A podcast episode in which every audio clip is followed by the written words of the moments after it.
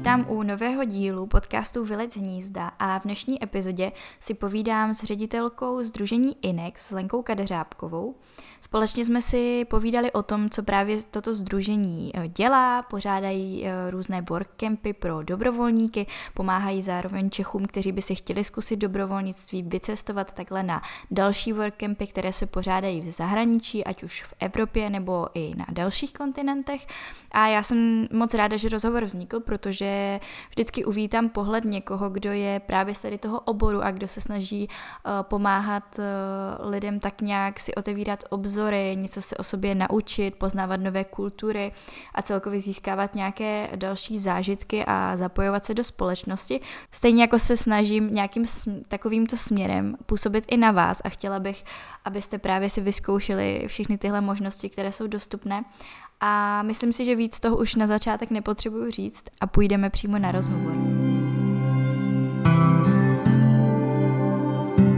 Vás u nového dílu podcastu Vylec z hnízda a dneska jsem tady s Lenkou Kadeřábkovou, což je teda ředitelka organizace INEX, která v České republice působí už 30 let. Já vás zdravím, Lenko. Dobrý den. A já, když jsem si dělala rešerši a procházela jsem si váš web, tak jsem našla takovou hezkou citaci, a to, že dobrovolnictví, což je vlastně hlavní obor INEX, je pro, je pro nás nástroj ke vzdělávání, díky němuž se dobrovolník či dobrovolnice dozví něco o sobě, ostatních lidech, přírodě a to jak v globálním, tak lokálním rozměru. Jsme rádi, že workcampy jsou tu již 100 let a věříme, že nehledě na dávnou dobu jejich vzniku jsou stále velmi potřeba. Což se mi hodně líbilo, protože je opravdu pěkné, že nebo je třeba podle mě říct, že to vlastně je přínosem jak pro ty lidi, kterým ten člověk vyjede pomáhat, tak zároveň pro toho samotného dobrovolníka. A já jsem se teda chtěla zeptat, kam až sahají kořeny dobrovolnictví a celkově tady těch workcampů, a které momentálně teda pořádáte, na které lidé mohou vycestovat. Jo, vy už jste to vlastně zmiňovala. Uh, workcampy už fungují přes 100 let, uh, což, mm-hmm. což je krásné výročí vlastně minulým rokem. To před minulým rokem, to bylo 100 let. A vlastně vznikly po první světové válce, takže právě mm-hmm. proto tam byl velký uh, rozměr té hodnoty míru, s tím, mm-hmm. že vlastně uh, vzniklo to tak, že skupina lidí, kteří byli dřív z nepřátelských uh, zemí, se setkala ve Verdonu, ve francouzském městě a chtěli ho opravit po tom, co bylo zničené válkou. A vlastně um, ta městská část vyslovila nevoli k tomu, že tam byli uh, lidi i z Německa a Rakouska a chtěli, aby ta skupinu opustili, aby, aby tyhle občani vlastně skupinu mm. opustili, protože dřív byli vlastně ti, z těch zemí, které tu uh, danou, uh, ten Verdun vlastně poničili. Nicméně skupina se rozhodla, že nechce, aby tahle část skupiny uh, opustila ten mírový uh, pakt a vlastně zrušili to celé, což znamená, že oni se vlastně domluvili, že pokud nebude možné, aby to mezinárodně mohli vykonávat všichni, tak to nechtějí uh-huh. vykonávat vůbec. A to byla ta prvotní myšlenka a pak se vlastně začala navazovat uh, to pochopení tam bylo a, vlastně se stala uh, tahle to mezinárodní dobrovolnictví, což je pro workcampy charakteristické uh, vlastně už stoletou záležitostí. Takže to vlastně, tím účelem je taky zároveň i spojovat vlastně ty lidi z různých národů a z různých kultur, nejenom Přesně to tak. někomu někde pomoct. Mm-hmm. Je to vlastně něco, co pomáhá na místní komunitě, ale pomáhá tam různorodá skupina lidí, především z různých zemí nebo různých kultur, proto aby i skrze tu práci se vlastně poznali. Mm-hmm. A jaký je samotný příběh právě Inexdy? Jak vznikla, kdo ji založil? Jo, Inex eh, SDA, neboli Združení dobrovolných aktivit, vlastně vzniklo už před, zase, teď už máme 31 let, uh, teda budeme mít brzo, protože jsme uh, vznikli v Dubnu uh, um, 91. My jsme vlastně vznikli v návaznosti na myšlenky dobrovolnictví, které už se původně dělali ještě před 92. rokem, byla aktivní skupina, která vlastně tohle to pořádala v možnostích toho, co bylo možné eh, vyjet do zahraničí, jak to, jak to bylo vlastně relativně omezené, ale aspoň v těch mhm. možnostech, které se daly. A vlastně po 92. roku ta skupina začala být oficiálnější a oficiálnější, akčnější. Eh, my máme i na našich webových stránkách docela hezky popsáno, jak to celé jakoby se rozvíjelo. A první workcamp vlastně byl um, na severu Čech kde se opravovala, vlastně byl založený na ochraně přírody a, a dělala se tam v Národním parku nějaká rekonstrukce pro to, aby, aby byl funkční. A dál se to nabalovalo, takže jsme na jeden z našich workcampů uvítali Václava Havla a, a měli jsme tam vlastně jeho, jeho ctěnou návštěvu a, a vlastně postupně se ta a, a myšlenka rozvíjela a, a pořád funguje. A když byste to mohla zhrnout třeba do nějaké jedné věty, tak co je přesně cílem toho združení? Uh, tak naším cílem je vytvářet příležitosti. Především uh, pro mladé lidi, ale v podstatě pro kohokoliv. Uh, proto, aby mohlo budovat sebepoznání a poznání společnosti. Proto, aby jsme tady budovali mhm. společnost, která je respektující, otevřená, a zodpovědně přistupuje k tomu, jak spolu fungujeme a, a vlastně jsou příležitosti pro to poznávat sebe skrze ty projekty a poznávat jiné kultury a budovat porozumění. Uh-huh, No a několikrát jsme už tedy zmínili teda slovíčko workcamp, tak co si před, přesně pod tím mají posluchači představit? Uh-huh, uh-huh. Tak workcamp je uh, skupinová dobrovolnická činnost, Eh, charakteristikou je právě to, že je mezinárodní a je relativně krátkodobá. Je zhruba většinou jako mezi jedním až dvou týdny, eh, kdy vlastně skupina lidí, dobrovolníků, přijede eh, na nějaké místo. Většinou to jsou třeba malé vesnice nebo nějaké, nějaké území v dané zemi, které má nějakou specifickou potřebu. Může to být potřeba té místní komunity, právě přírody, oprava památek a podobně a vlastně za tou eh, potřebou tam ta skupina jde dobrovolničit. Skrze to dobrovolnictví se učí o té kultuře, učí se od sebe navzájem, učí se o místní komunitě, o té místní přírodě, záleží podle toho, co je to za projekt a, a společně tam vlastně takhle dva týdny uh, žijí a, a dobrovolničí. Uh-huh. A jsou to teda vždycky dva týdny? Ne, ne, může to být, někdy jsou i víkendové workcampy, těch je uh, spíše méně, Tradičně to bývá týden až dva týdny. Nejčastěji to je zhruba ty dva týdny.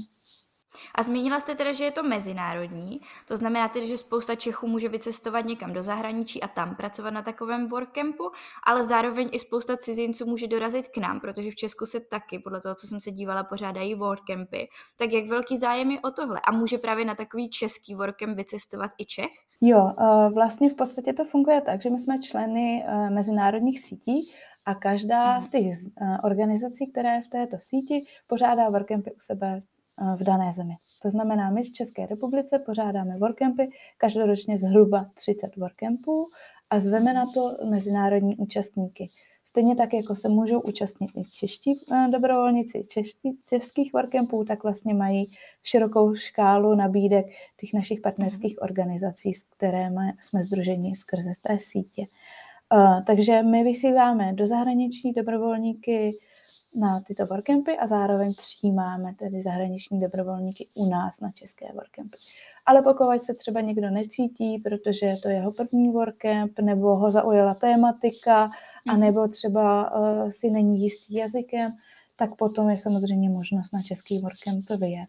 V době předcovidové my jsme se snažili zachovat diverzitu tak, že bylo vlastně omezení nebo doporučení na workcampu mít dva lidi z jedné národnosti. Nicméně teďka už to není tak jednoduché dodržet, protože není tak jednoduché cestovat, takže je to uh, víc flexibilní. A máte nějaké statistiky, třeba kolik cizinců k nám právě tady na tyhle workcampy přijíždí ročně? Mm-hmm. Tak zase, uh, liší se ty čísla v době předcovidové a covidové, takže asi řeknu obojí, abyste, abyste měli představu. V době předcovidové to bylo zhruba 400 lidí, kteří přijeli do České mm-hmm. republiky pomáhat na našich projektech. Teďka v době covidové je to třeba 150-200. A co se pak týče toho, když eh, Češi vyjíždějí vlastně do zahraničí, tak uh, máte třeba nějakou statistiku toho, které země jsou populárnější, případně si raději vyjíždí do Evropy nebo na jiné kontinenty? Mm-hmm, mm-hmm. Zase se nám ten trend mění uh, i vzhledem ke covidové situaci, nicméně mm-hmm. obecně je známo, že uh, dobrovolníci spíš začínají uh, v zemích Evropy, protože je to zkrátka uh, jednodušší, jednodušší. Uh, levnější a podobně. Uh, ty země jsou asi spíš specifický tím, ne, že by byla oblíbená ta země, ale že zkrátka tam máme třeba silné partnerské organizace, kteří mají uh-huh. hodně workcampů na výběr. Takže to třeba může být právě uh, z těch zemí, které uh, jsou populární pro dobrovolníky z České republiky. Je to Španělsko, Itálie, Francie, Německo. Tam, tam máme uh-huh. nejsilnější zastoupení. Pokud jsou to mimo evropské, tak tam uh, je to Mexiko, Japonsko, třeba Nepál, takové země. Aha, to, tak to je daleko. Japonsko třeba podobně. A když se na to podíváme pak z té druhé strany, tak z jakých zemí nejčastěji jezdí lidé k nám? Mm-hmm. Tak tam je to vlastně jako, vlastně se to kopíruje hodně. I, I tím, že právě zase ty organizace, které třeba mají hodně workcampů, tudíž znamená, že mají mm. velkou nabídku a čeští dobrovolníci si tam vyberou, tak zase ti mají do, hodně dobrovolníků, takže hodně vysílají k nám. A tam je to právě také třeba Francie, Španělsko, Itálie, ty jsou tak jako nejčastěji mm. z, toho, z toho zahraničí, eh, řekněme, mimoevropského, tak je to, to Mexiko. Když, když to, tomu přála uh, situace, teď to bohužel je jako velmi složité tak to je fajn, že i v Mexiku vědí, kde třeba jsme a že už jsme nejsme ani Československo, což se mi stává docela často, tak je super, že dobrovolníci sem vyjíždí a třeba se o nás něco dozví. Ono zrovna v Mexiku je právě eh, podpora i vládní na tyto programy, takže Aha. proto máme dobrovolníky z Mexika, protože oni eh, dostávají nějakou podporu a, a možnost vlastně vycestovat do Evropy.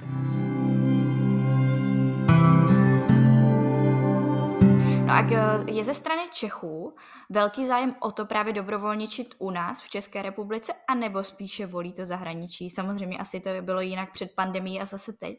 Uh-huh, uh-huh. Je to, je to, to zahraničí, je to prostě lákadlo uh-huh. toho vyjet eh, do zahraničí. Řada našich uh, dobrovolníků, je to vlastně jejich první dobrovolnická zkušenost a my jsme moc rádi, že skrze řekněme, tu motivaci eh, toho třeba poznat ještě jinou kulturu, tu doprovodnou mhm. motivaci, kterou k tomu my můžeme nabídnout.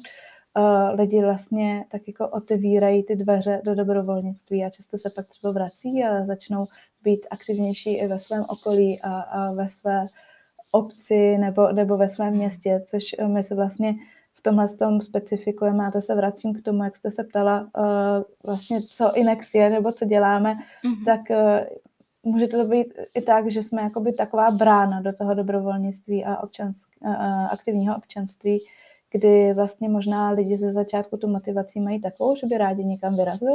A to dobrovolnictví je trošku druhotná věc, ale díky tomu, že vlastně poznají, jak je to baví, poznají tam skvělou partu přátel, kterými se pak baví dál a, a vlastně vidí, jak to celé funguje, tak se často vracejí a, a dobrovolničí dál i na lokální úrovni.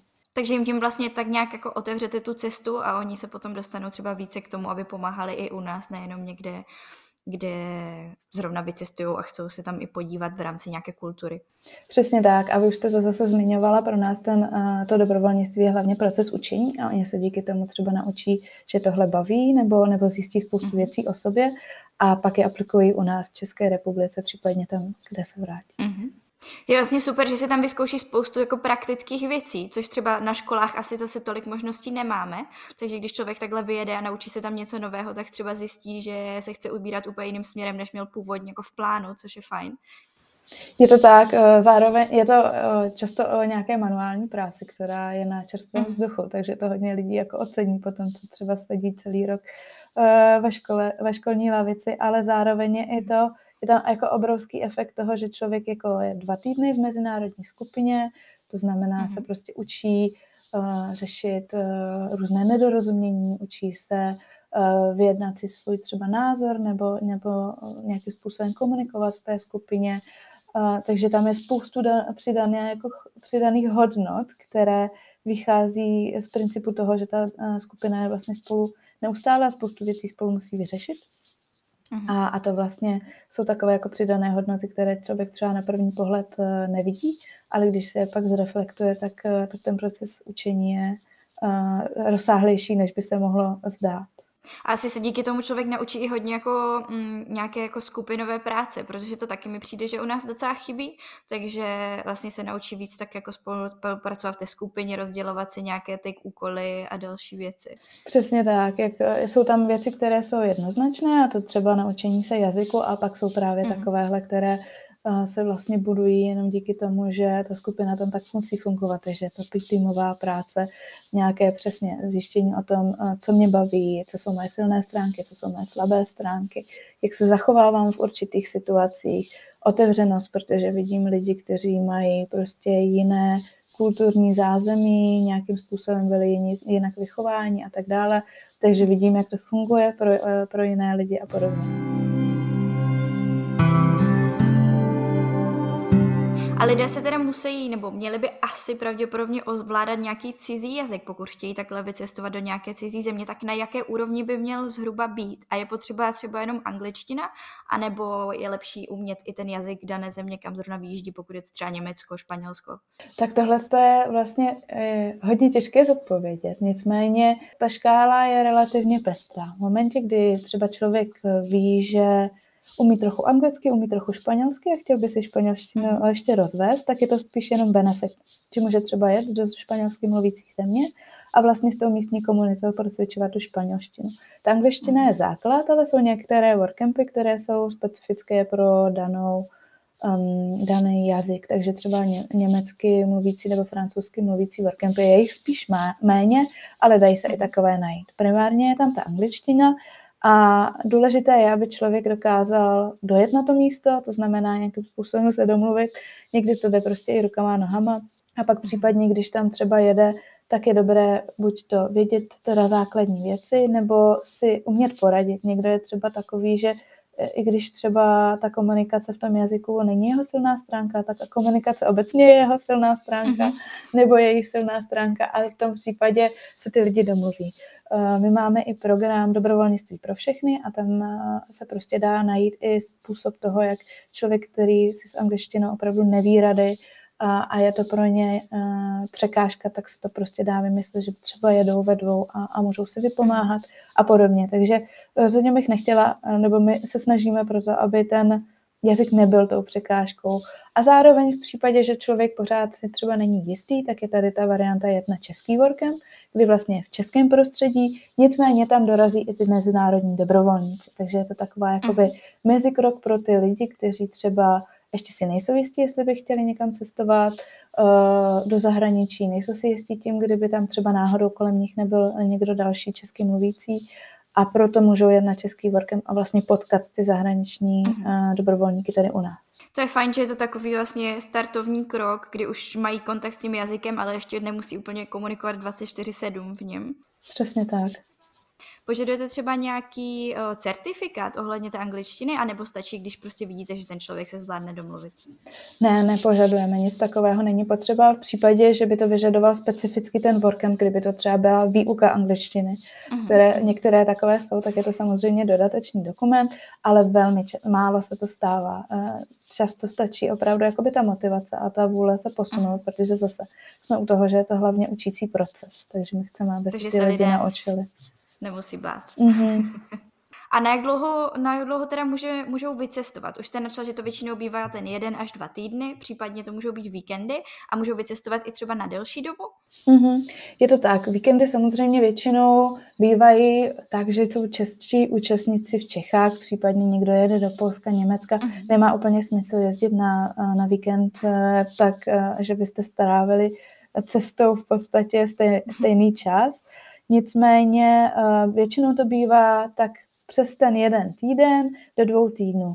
Eh, to jsou takzvané workcampy. V případě, že už eh, vlastně je to třeba víc dní, tak pak už mhm. jsou to třeba dlouhodobé projekty, které mohou mít stejný princip, ale už jich je na výběr třeba méně, protože se zaměřujeme hlavně na ty, řekněme, jedno až dvou týdenně, denní projekty. Pokud se bavíme o projektech třeba nad jeden měsíc a podobně, tak už i ta skupina bývá malá, protože samozřejmě, když jsou to workcampy klasické, tak ta skupina třeba bývá kolem 10 až 12 lidí, ale na ty dlouhodobější projekty už není ani možné vlastně sehnat tolik lidí, kteří by byli uh, volní na tak dlouhou dobu, skoordinovat to všechno, aby se to mm-hmm. vlastně podařilo. Takže to už jsou spíš projekty třeba v menších skupinkách, případně samostatnější. Jasně. Uh-huh.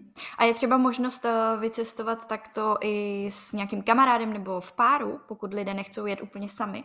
Jo, určitě je taková možnost a u nás přímo na webových stránkách je možnost, uh, teďka dáváme teda dohromady da- novou databázi, tak uh, buďte prosím ohleduplní, nicméně je tam i možnost právě zjistit, kolik je volných míst na projektu a v případě, že mhm. vidíte, že jsou tam třeba dvě volná místa, v případě větší skupiny tři, čtyři více, tak se vlastně můžete přihlásit. Jak jsem zmiňovala, původně bylo to omezení té národnosti, dva lidi na národnost, nicméně se od toho teďka na nějakou dobu upustilo, i vzhledem k tomu, že prostě není taková možnost pro všechny země cestovat, ale určitě ve dvou lidech e, je to jako velmi běžná záležitost v případě, že prostě lidi chtějí vyrazit ve dvou tak eh, pouze musí sledovat to, aby, aby eh, tam bylo místo a napíšou to do mhm. poznámky a my vlastně počítáme s tím, že se budou chtít dostat oba dva na ten, eh, na ten projekt. Takže je poměrně velká šance, že je potom vyberou oba dva.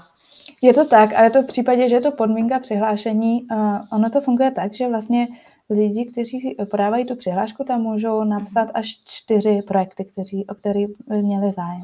To znamená, my v podstatě podle priority přihlašujeme ty lidi na ty projekty. To znamená, kdyby se třeba stalo, že první projekt nevíde, protože už eh, tam mezi tím je jenom jedno místo, protože než se to zprocesovalo, tak se někdo další přihlásil z jiné země třeba, mm-hmm.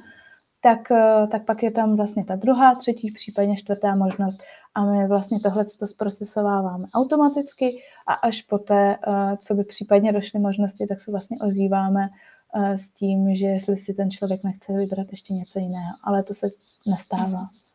A kdy je nejlepší se hlásit? Mm-hmm, mm-hmm. Tak ta nejhlavnější sezóna je vzhledem k tomu, že vlastně primárně pracujeme s mládeží, je přes léto, protože lidi mhm. mají volno. My budeme spouštět sezónu, já jsem si to tady někde napsala, vydržte, abych, abych vám řekla přesný termín. Ano, je to 16.3 budeme mhm. spouštět mm-hmm. sezónu a od té doby vlastně už nyní můžete vidět eh, nějaké projekty v naší databázi, ale v tu dobu se nám nahraje nejvíce projektů a v tu dobu doporučujeme začínat sledovat ty projekty. Oni tam některé budou přiskakovat ještě později, ale ta největší ten největší objem a ten největší mhm. výběr by tam byl uh, takhle uh, k tomuto termínu plus minus, uh, teda plus zhruba tak měsíc, kdy se tam postupně budou objevovat třeba, když někdo je zručí účast nebo, nebo někdo právě domluví nový projekt v jejich zemi a, a takhle se tam vlastně může člověk naplánovat. Takže v případě, že i třeba plánuje někdo jet eh, ve dvou, tak je určitě lepší si to zarezervovat už takhle na začátku, kdy budeme vědět, že tam je dostatek volných míst. A ty workcampy jsou teda, jak jste říkala, hlavně přes to léto. Není třeba možné vycestovat, nevím, během prosince nebo února. Eh, ono je to specifikum toho, že se hodně často pracuje venku, že jsou to často eh, venkovní mhm. práce, to znamená, u, u našich podmínkách to není tak úplně možné. Ale právě třeba to Mexiko je tam celoročně. Takže takovéhle země, mhm. ty jsou tam celoročně a vždycky tam nějaký workcamp najdete. Vždycky, akorát ta nabídka je prostě nejpestřejší přes to mhm. léto, i vzhledem k prostě podmínkám těch zemí ale, ale vždycky je tam možnost najít, vždycky jsou tam nějaké projekty. Jasně. Takže to není tak, že by člověk prostě prošel jeho sezónu a pak už by celý rok nemohl vyjet nebo nemohl by se nikam přihlásit a čekat zase rok na další spuštění. Mm-hmm, je to tak. Je tam vlastně uh, pořád uh, co vybírat, akorát uh, ta, ta pestrá nabídka přes to léto i kvůli tomu, že lidi mají nejvíc čas. Říkala jste, že hlavně spolupracujete teda s mládeží a máte to nějak teda věkově omezeno? Je třeba možné, aby vycestoval člověk, který už není student, který, kterému je třeba 40, nebo je to důchodce, nebo naopak někdo mladší, zase jestli tam máte limit třeba 18 let? Uhum, uhum. Tak uh, úplně klasické workcampy jsou od 18, my říkáme do nekonečna, kdokoliv se cítí, tak, uh, tak aby vyjel. Takže tam uh, omezení uh, je zákonné. To spodní, vrchní není uhum. žádné. Pak ale víme, že zájem uh, mladších uh, lidí je, takže máme i takzvané teenage workcampy, které jsou od 15 do 17 včetně, to znamená, že pokrývá to nějakou způsobem tu část, eh, řekněme, na té střední škole, kdy, kdy lidi už mají zájem vycestovat, ale ještě třeba eh, právě nemohou na všechny ty projekty, takže tam jsou i takové možnosti. A pak máme úplně specificky třeba family workcampy, takže tam můžete potom najít účastníky třeba uh, dvouleté, kdy vlastně jedou s rodinou a potkají jiné rodiny z jiných zemí a společně nějakým způsobem dobrovolničí. Takže to je taková specifik, to je velké specifikum. Těch workcampů není uh, mnoho, ale uh, s tou věkovou hranicí to vlastně souvisí. Dá se mhm. přihlásit na workcamp třeba i ve dvou letech, v případě, že jedete s rodičem. To je super. A může třeba člověk výjíždět i víckrát, nebo máte nějaké omezen, nějaký omezený počet těch výjezdů?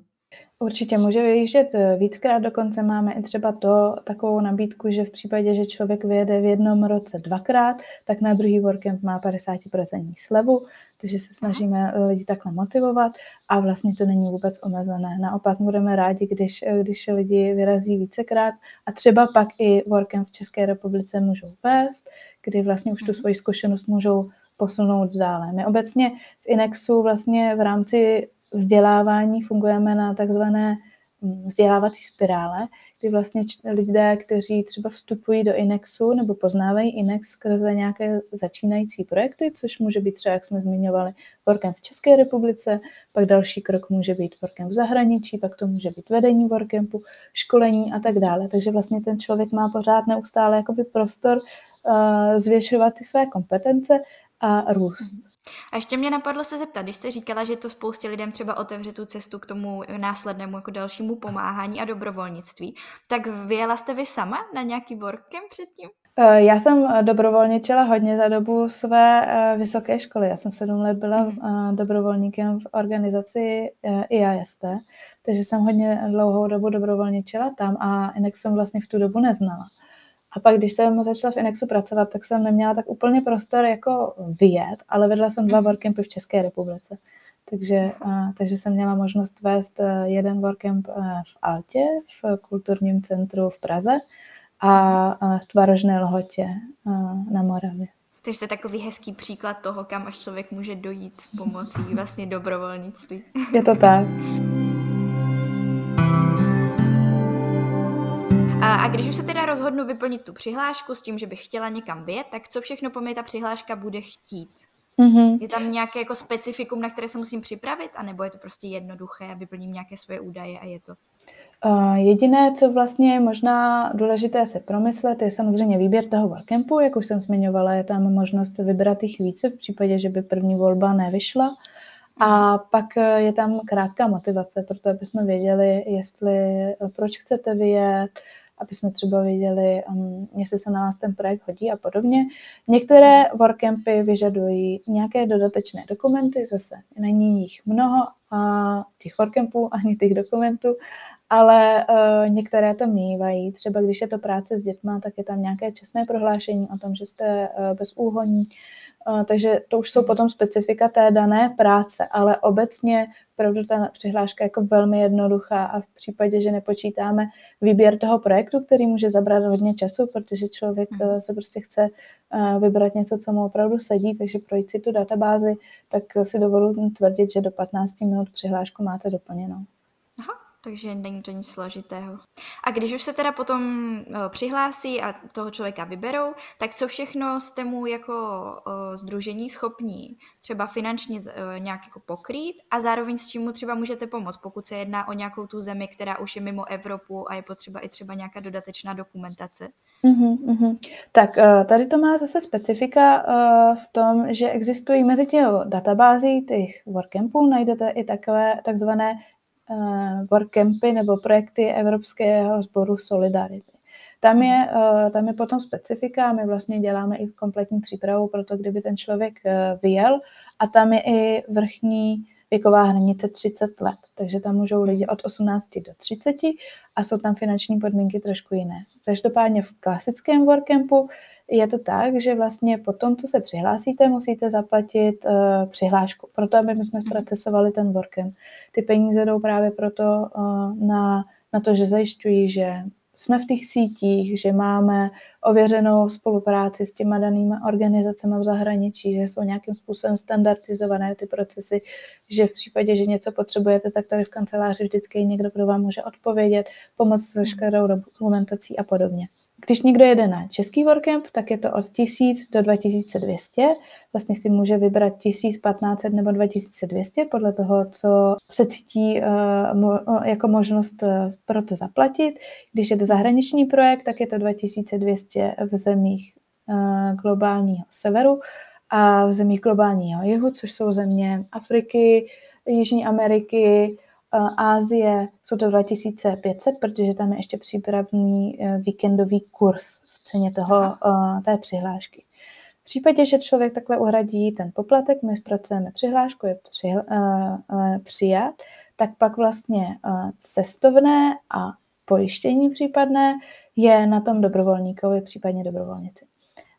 My hradíme vlastně kompletně celý ten proces toho přihlášení, to je na nás, komunikaci s tou uh, samotnou organizací, to, že je tam nějaký vedoucí té skupiny v případě, že dobrovolníci přijedou na projekt a potom je tam strava a ubytování. Takže to vždycky zajišťuje ta místní organizace a vlastně ten člověk se dopraví na ten projekt a pak už má vlastně všechno zařízené. V případě má, má kde spát, má co jíst, má obsah mm-hmm. té práce, je tam i volný čas, takže i nějaká jakoby, trávení toho volného času, někdy to bývá nějaká kulturní muzea, to záleží podle toho, co je to uh, za lokaci, tak to je vlastně také uh, v té ceně. Uh-huh.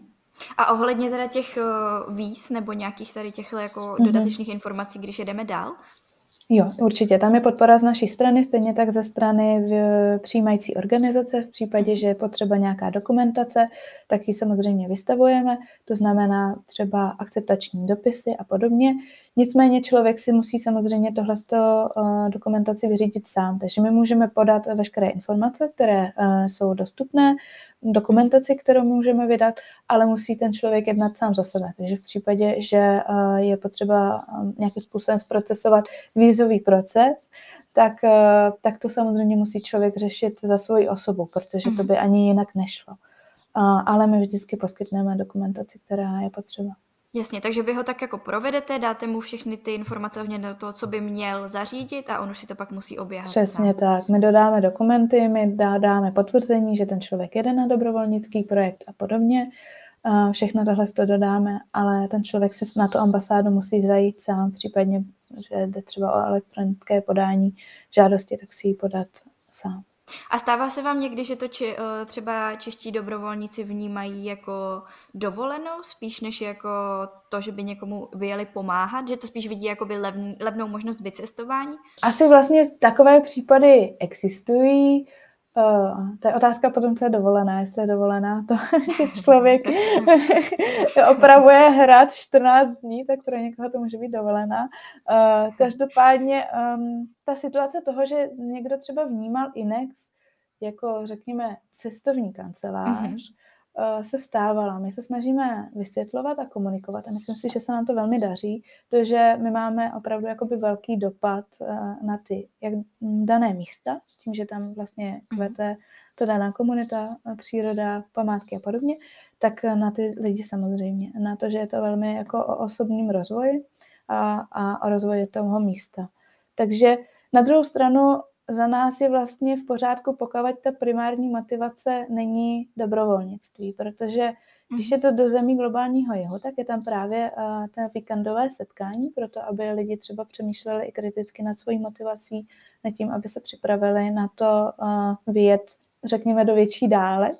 Mm-hmm. A v případě, že je to on uh, někde třeba v Evropě, tak uh, za nás je vlastně skvělé, že, něk- že ty lidi, kteří by třeba normálně nepřemýšleli o tom dobrovolničit v České republice, mm-hmm. dobrovolničí a pak se vrátí a třeba tady začnou vlastní projekt nebo vidí ten smysl toho dobrovolnictví.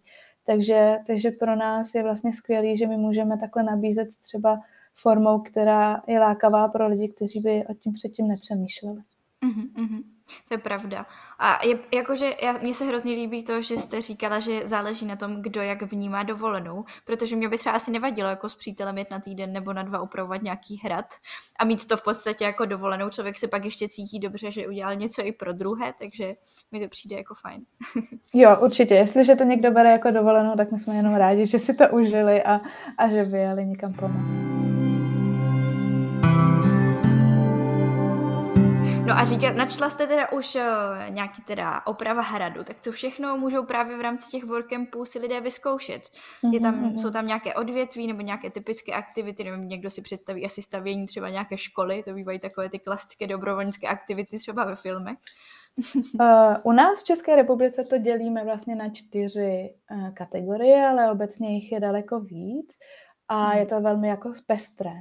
Uh, v České republice teda máme projekty pomoc uh, přírodě, pomoc památkám, pomoc lidem a pomoc komunitě. To si můžete představit oprava zámku ve Veselí, který děláme, nebo je to třeba v Krušnohoří, v Národním parku, nebo to může být eh, pomoc na táboru s dětmi se znevýhodněním, eh, v třeba nějakém centru pro seniory a podobně, nebo když je to právě třeba komunitní práce, tak to může být oprava nějakého veřejného hřiště, eh, nebo sportovního dětského hřiště, Eh, různě, různě vlastně zvelebovat eh, tu, tu obec eh, nebo to město. Mm-hmm. Takže to jsou takové jakoby čtyři oblasti, které máme v České republice a ty už vlastně skrývají extrémní množství různých uh, aktivit. A v zahraničí pak je, je na výběr i spoustu různých prací uh, s dětmi, se zvířaty, uh, je, je toho opravdu jako hrozně moc. Já vím, že jsem mm-hmm. měla uh, zálusk na jeden projekt v Itálii, kde vlastně člověk pracoval eh, nebo dobrovolničil v, v jogovém studiu, kde zveleboval zahradu Aha. toho eh, jogového studia a pak tam vlastně pomáhal s těma lekcemi a s přípravama těch věcí. Takže ta škála je pestrá. Důležité je to, že my vždycky ručíme za to, že je to veřejně prospěšná činnost. To znamená, že je to vždycky k prospěchu veřejnosti, případně nějaké skupiny typu seniori v nějakém centru, děti se znevýhodnění a podobně. To je vždycky zaručeno. A takže je to, je to vlastně tak eh, udělané tak, že pokud člověk opravdu dobře vybírá, tak se tam najde něco jak třeba extrovert, tak introvert. Nebo když lidé třeba mají nějakou velmi jakoby kontaktní práci a chtějí si třeba odpočinout od lidí, tak můžou vyjet někam do přírody, někam za zvířaty. Zároveň pokud někdo se spíš cítí jako osamoceně během toho roku, tak zase může pomáhat někdy, kde je více lidí a a takhle Přesně to tak. propojit. Mhm. Je, to, je to velmi pestré, takže třeba u nás v České republice máme uh, projekt Back to Nature, kde mhm. člověk dojede uh, na místo, kde jezdí autobus jednou za dva dny, nejde tam signál a, a vaří se na ohni a spí se v TP. A, a nebo člověk může být právě třeba v Pražském kulturním centru. Takže uh, třeba už jenom u nás v České republice je vidět velká diverzita těch projektů a samozřejmě mezinárodně ještě větší. Uh-huh. A když se jedná právě o nějakou tu manuální práci, tak měl by člověk umět, nebo jako aspoň něco nějaké základy toho, aby třeba byl schopen něco opravit, nebo když jste mluvila o té zahradě, tak třeba vědět něco aspoň částečně o nějakých květinách nebo něco podobného. Tak eh, to je právě na nás zařídit i to, že je tam vždycky někdo, kdo eh, vám poradí. To znamená, že v mhm. případě, že se jedná o zahradu, vždycky je tam eh, ke, vš- ke všem těm činnostem nějaké školení o bezpečnosti, někdo, kdo je zodpovědný za to, abyste si neublížili, případně neublížili, ne, neradit někomu dalšímu. Každopádně vždycky tam bude někdo, kdo vám prostě poradí. Tady na té zahradě je potřeba udělat tohle a tohle. Takže uh, je to spíš výhodou v případě, že se třeba v něčem chcete zdokonalit, nebo víte, že vás to baví, ale rozhodně to není podmínkou. A naopak je to právě zase ta uh, forma toho učení. To už jsme vlastně taky trošičku nakousli, že řekněme v tom volném čase nebo v tom čase po práci i vlastně v průběhu té práce je tam i ta edukativní část. To znamená, když pracujete na hradě, tak eh, tam prostě bude někdo, kdo vám řekne o historii toho hradu, jak se opravuje a podobně. Když budete pracovat v nějaké zahradě, tak se tam třeba dozvíte něco o permakultuře. To je to všechno mhm. vlastně jakoby velmi navázané na specifika toho projektu, ale vždycky je tam vlastně někdo, i díky tomu, že je to u té místní komunity nebo u někoho, kdo se tomu věnuje roky a roky, tak je tam vlastně skvělé mít možnost se zeptat přímo někoho, kdo, kdo o tom ví.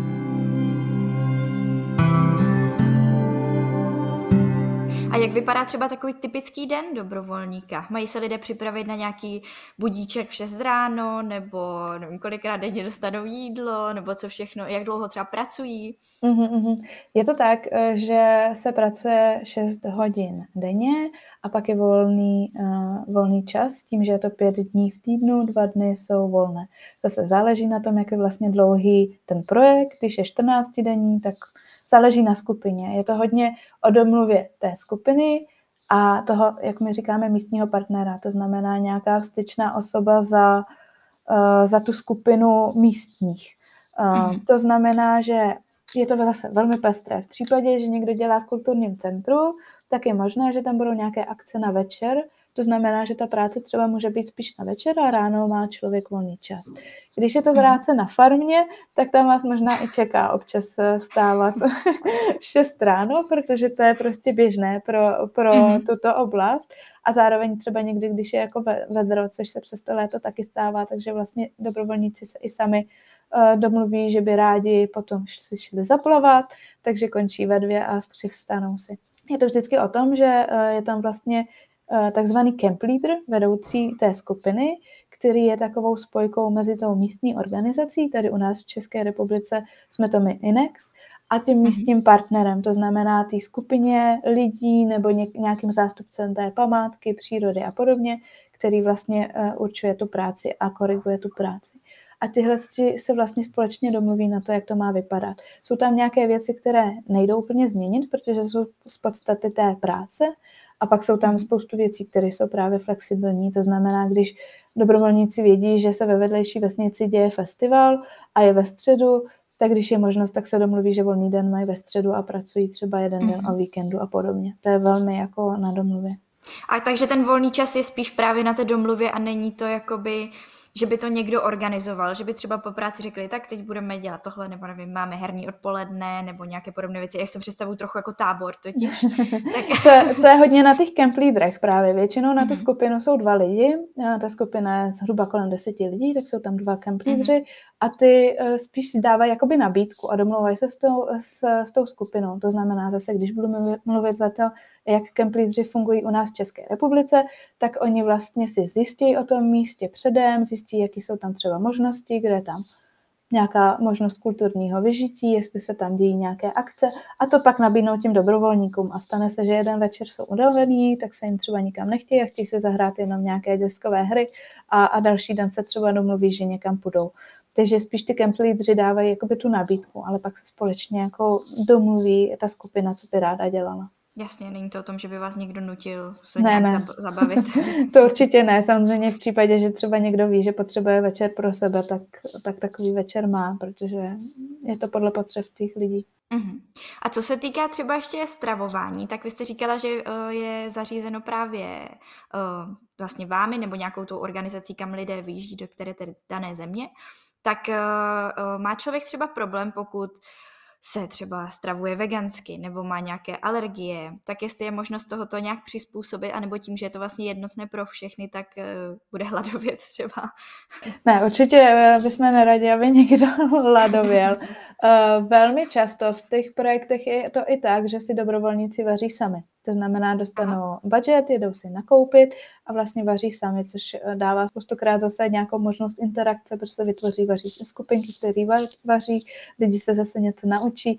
V tom případě je vlastně na nich si uh, najít třeba ty recepty a zase je to hodně i na tom camp leaderu, protože on ví předem, jaký jsou tam lidi, uh, vidí ty přihlášky a v těch přihláškách logicky jsou i případně nějaké jakoby uh, stravovací omezení nebo, nebo mhm. přání. Uh-huh a v tom případě třeba ten camp leader může připravit na prvních pár dní nějaký jídelníček, proto kdyby třeba někdo nevěděl, jak připravovat veganskou, vegetariánskou stravu a podobně. V případě, že uh, vaří nějaká ta místní komunita nebo místní partner, pak musí být připraveni na to, že jsou tam nějaké uh, omezení a my to víme dopředu, takže se na to vždycky připravíme. Mm-hmm. Tak to je fajn. A ještě mě napadla otázka, když má třeba někdo bydlí, dejme tomu už bydlí sám, je to třeba vysokoškolák a má třeba domácího mazlíčka, tak může ho vzít sebou, anebo to, to nefunguje? Je to hodně specifické. Vím, že eh, na jednom našem projektu Pejsek byl, ale to je potom hodně na domluvě s tím eh, místním partnerem přes řekněme mhm, camp leadera, mm-hmm. že, že tam eh, nemůžu mluvit za, za dané místo, není to úplně pravidlem, ale vím, že už jsme takovou, takový případ měli.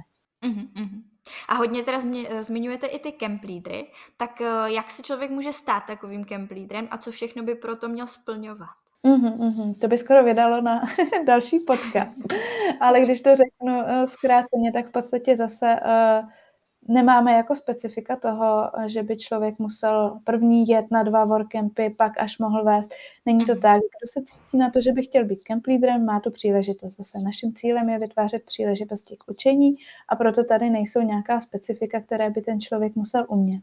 Funguje to tak, že se k nám přihlásí a má víkendové školení, kdy vlastně probíráme skupinovou dynamiku, to, jak pracovat a připravovat věci pro tu skupinu, jak vlastně celý ten workem funguje, jaké papíry musí ty e, naši camp vlastně zprocesovat, protože mají nějakou část administrativy taky na starosti, protože vlastně pomáhají nám a tomu místnímu partnerovi. Je to takový prostředník mezi tím, aby se ty věci e, udály. Takže to jsou všechny věci, které my vyškolíme, pak děláme i školení zdravovědy, proto aby jsme vlastně zajistili zase další, eh, řekněme, prvek bezpečnosti. A, a pak vlastně existuje to, že, jak jsem zmiňovala, buď to se někdo už třeba domluví s někým, buď to se poznají na tom školení, nebo už se znají dříve a vedou workem spolu, nebo jim pomůžeme my uh, se vlastně potkat. Uh, oni jedou za tím místním partnerem na takzvanou přípravnou návštěvu, takže na to místo se jedou předem, většinou třeba 4-6 týdnů předtím, než se koná ten workem, to tam jedou uh, zkontrolovat, kouknout se, aby věděli, prostě, jak to tam funguje, poznat se s tím místním partnerem, protože oni připravují takzvaný infosheet, což je vlastně podklad informací pro ty uh, dobrovolníky, které, kteří se pak hlásí. Když jsou to workcampy, které u nás už běží 30 let, tak se ten infosheet updateuje. V případě, že ho píší od začátku, tak jim samozřejmě pomáháme a dáváme k dispozici různé vzory a podobně. To všechno je součástí toho školení a případné podpory po tom školení. A, a vlastně oni si takhle naplánují eh, ten proces, jsou na to dva, takže někomu třeba jde víc administrativa, někdo je víc přes lidi, takže si krásně jako rozdělí tu práci a vlastně zase je to další proces učení, protože za prvé je tam docela dost přípravy předem, za druhé člověk vlastně musí už s tou skupinou nějakým způsobem se naučit vést, třeba pomáhat nějakým způsobem facilitovat nějaká nedorozumění, která mohly vzniknout, komunikovat s místní eh, komunitou, což je zase třeba úplně jiný způsob komunikace než eh, v případě té skupiny těch dobrovolníků, v případě, že pak eh, člověk eh, má zájem, to už není povinnou součástí, tak je tam i evaluační víkend, kdy zase my pomáháme zreflektovat to, co se ten člověk naučil, může se s nějakým způsobem pozdílet eh, praxi s těma camp lídrama, kteří vedli také, třeba jiný workem a podobně. Takže tvoříme i mezi nimi takovou komunitu a snažíme se, aby, aby si navzájem sdíleli, co je na tom bavilo a, a mhm. poznali se a třeba se zpřátelili. A tam to teda funguje, když se člověk rozhodne být tím uh, camp leaderem, tak to funguje podobně, jako když uh, posíláte klasickou přihlášku a taky platí vlastně nějakou tu vstupní částku, protože mu poskytujete to školení, anebo to nabízíte nějak zdarma. To je tak, že uh, tam je ta částka 800 korun. Je to mm-hmm. spíš i taková jakoby motivační částka, protože tam vlastně v tom jedno školení zdravověda a pak celé to vedení. My camp leaderům proplácíme cestu jak na tu přípravnou návštěvu, tak na samotný workcamp takže to mají hmm. proplacené a pak je tam takové drobné kapesné, myslím si, že to vychází 60 korun eh, na den toho workcampu pro to, aby třeba pokryl i nějaké ty náklady, které s tím eh, má spojené.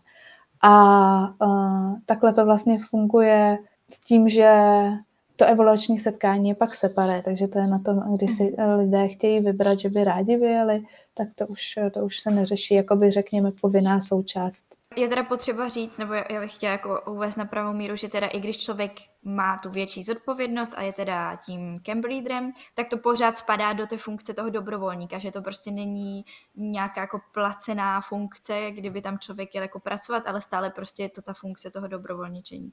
Přesně tak, ano, děkuji za uh, zmínění a uh, upřesnění ještě. Určitě je to zase prostě nějaký uh, další krok, řekněme, v té uh, edukační spirále, nebo to kde se člověk zase může něco vyzkoušet, naučit. Uh-huh. A co se týče ubytování, tak uh, bydlí celá ta skupina eh, jakoby společně, nebo je třeba ten camp leader nějak od, oddělen od té skupiny a jak vůbec to ubytování třeba vypadá? Asi se hodně liší podle toho zase, o jaký projekt se jedná. Jo, jo, je to jako velmi pestré. Vždycky je to na uh, možnostech té místní skupiny, ale z pravidla lidi nemohou asi úplně očekávat nějaký luxus, bych tak řekla. Mm-hmm.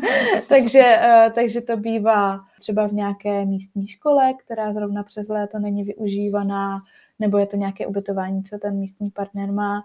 Je to případně někde i ve stanech, ale vždycky je to uvedené v té přihlášce. To znamená, člověk mhm. jakoby má pohled eh, na to, jak to ubytování zhruba vypadá. Nejsou tam úplně vždycky fotky, ale vždycky je tam mhm. popsáno, jak to funguje a je to i v tom infosheetu.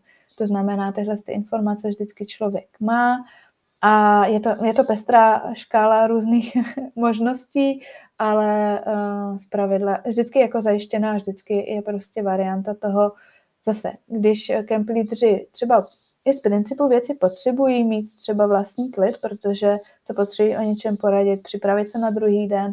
Když to dovoluje situace a chce to tak tak skupina, tak mají třeba mhm. samostatný pokoj, ale uh, někdy prostě bydlí všichni dohromady, protože je tam jedna velká místnost. Takže uh, to je zase specifikum toho workcampu. A s jakým třeba nejexotičtějším ubytováním jste se setkala?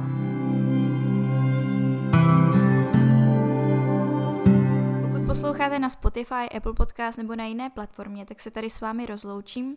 A zároveň, pokud byste si moc rádi poslechli i zbytek celého rozhovoru, tak určitě zavítejte na platformu Hero Hero, kde můžete začít podcast odebírat a díky tomu se dostat i k bonusovému obsahu a zároveň slyšet každou epizodu o týden dřív. Ještě jsem chtěla zmínit, že pokud se přidáte právě během března, tak veškerý výdělek, který za tento měsíc Hero Hero uh, přistane na mém účtu, tak bych moc ráda odeslala na pomoc Ukrajině a uh, vlastně takhle nějak aspoň částečně podpořila zemi, která je momentálně ve válce. A to už bude asi za mě úplně všechno pro dnešek, takže se s váma uslyším zase za dva týdny v neděli, případně na Hero Hero. Rádi byste studovali v zahraničí, ale nevíte jak na to? Potřebujete pomoc s výběrem destinace? Chtěli byste zkusit práci v zahraniční firmě, ale máte strach, že to nezvládnete? Rádi byste nějakým způsobem pomohli naší planetě a chtěli zkusit dobrovolničení? Poslechněte si rady, typy, zkušenosti lidí, kteří už tohle všechno prožili nebo prožívají a zkuste to taky. Tohle všechno a ještě mnohem více se dozvíte ve Vylec hnízda. Tento podcast je tady pro všechny, kteří se bojí a chtěli by někam vyrazit. Seberte odvahu, poslechněte si pár rozhovorů, najděte destinaci a vyražte za svým snem.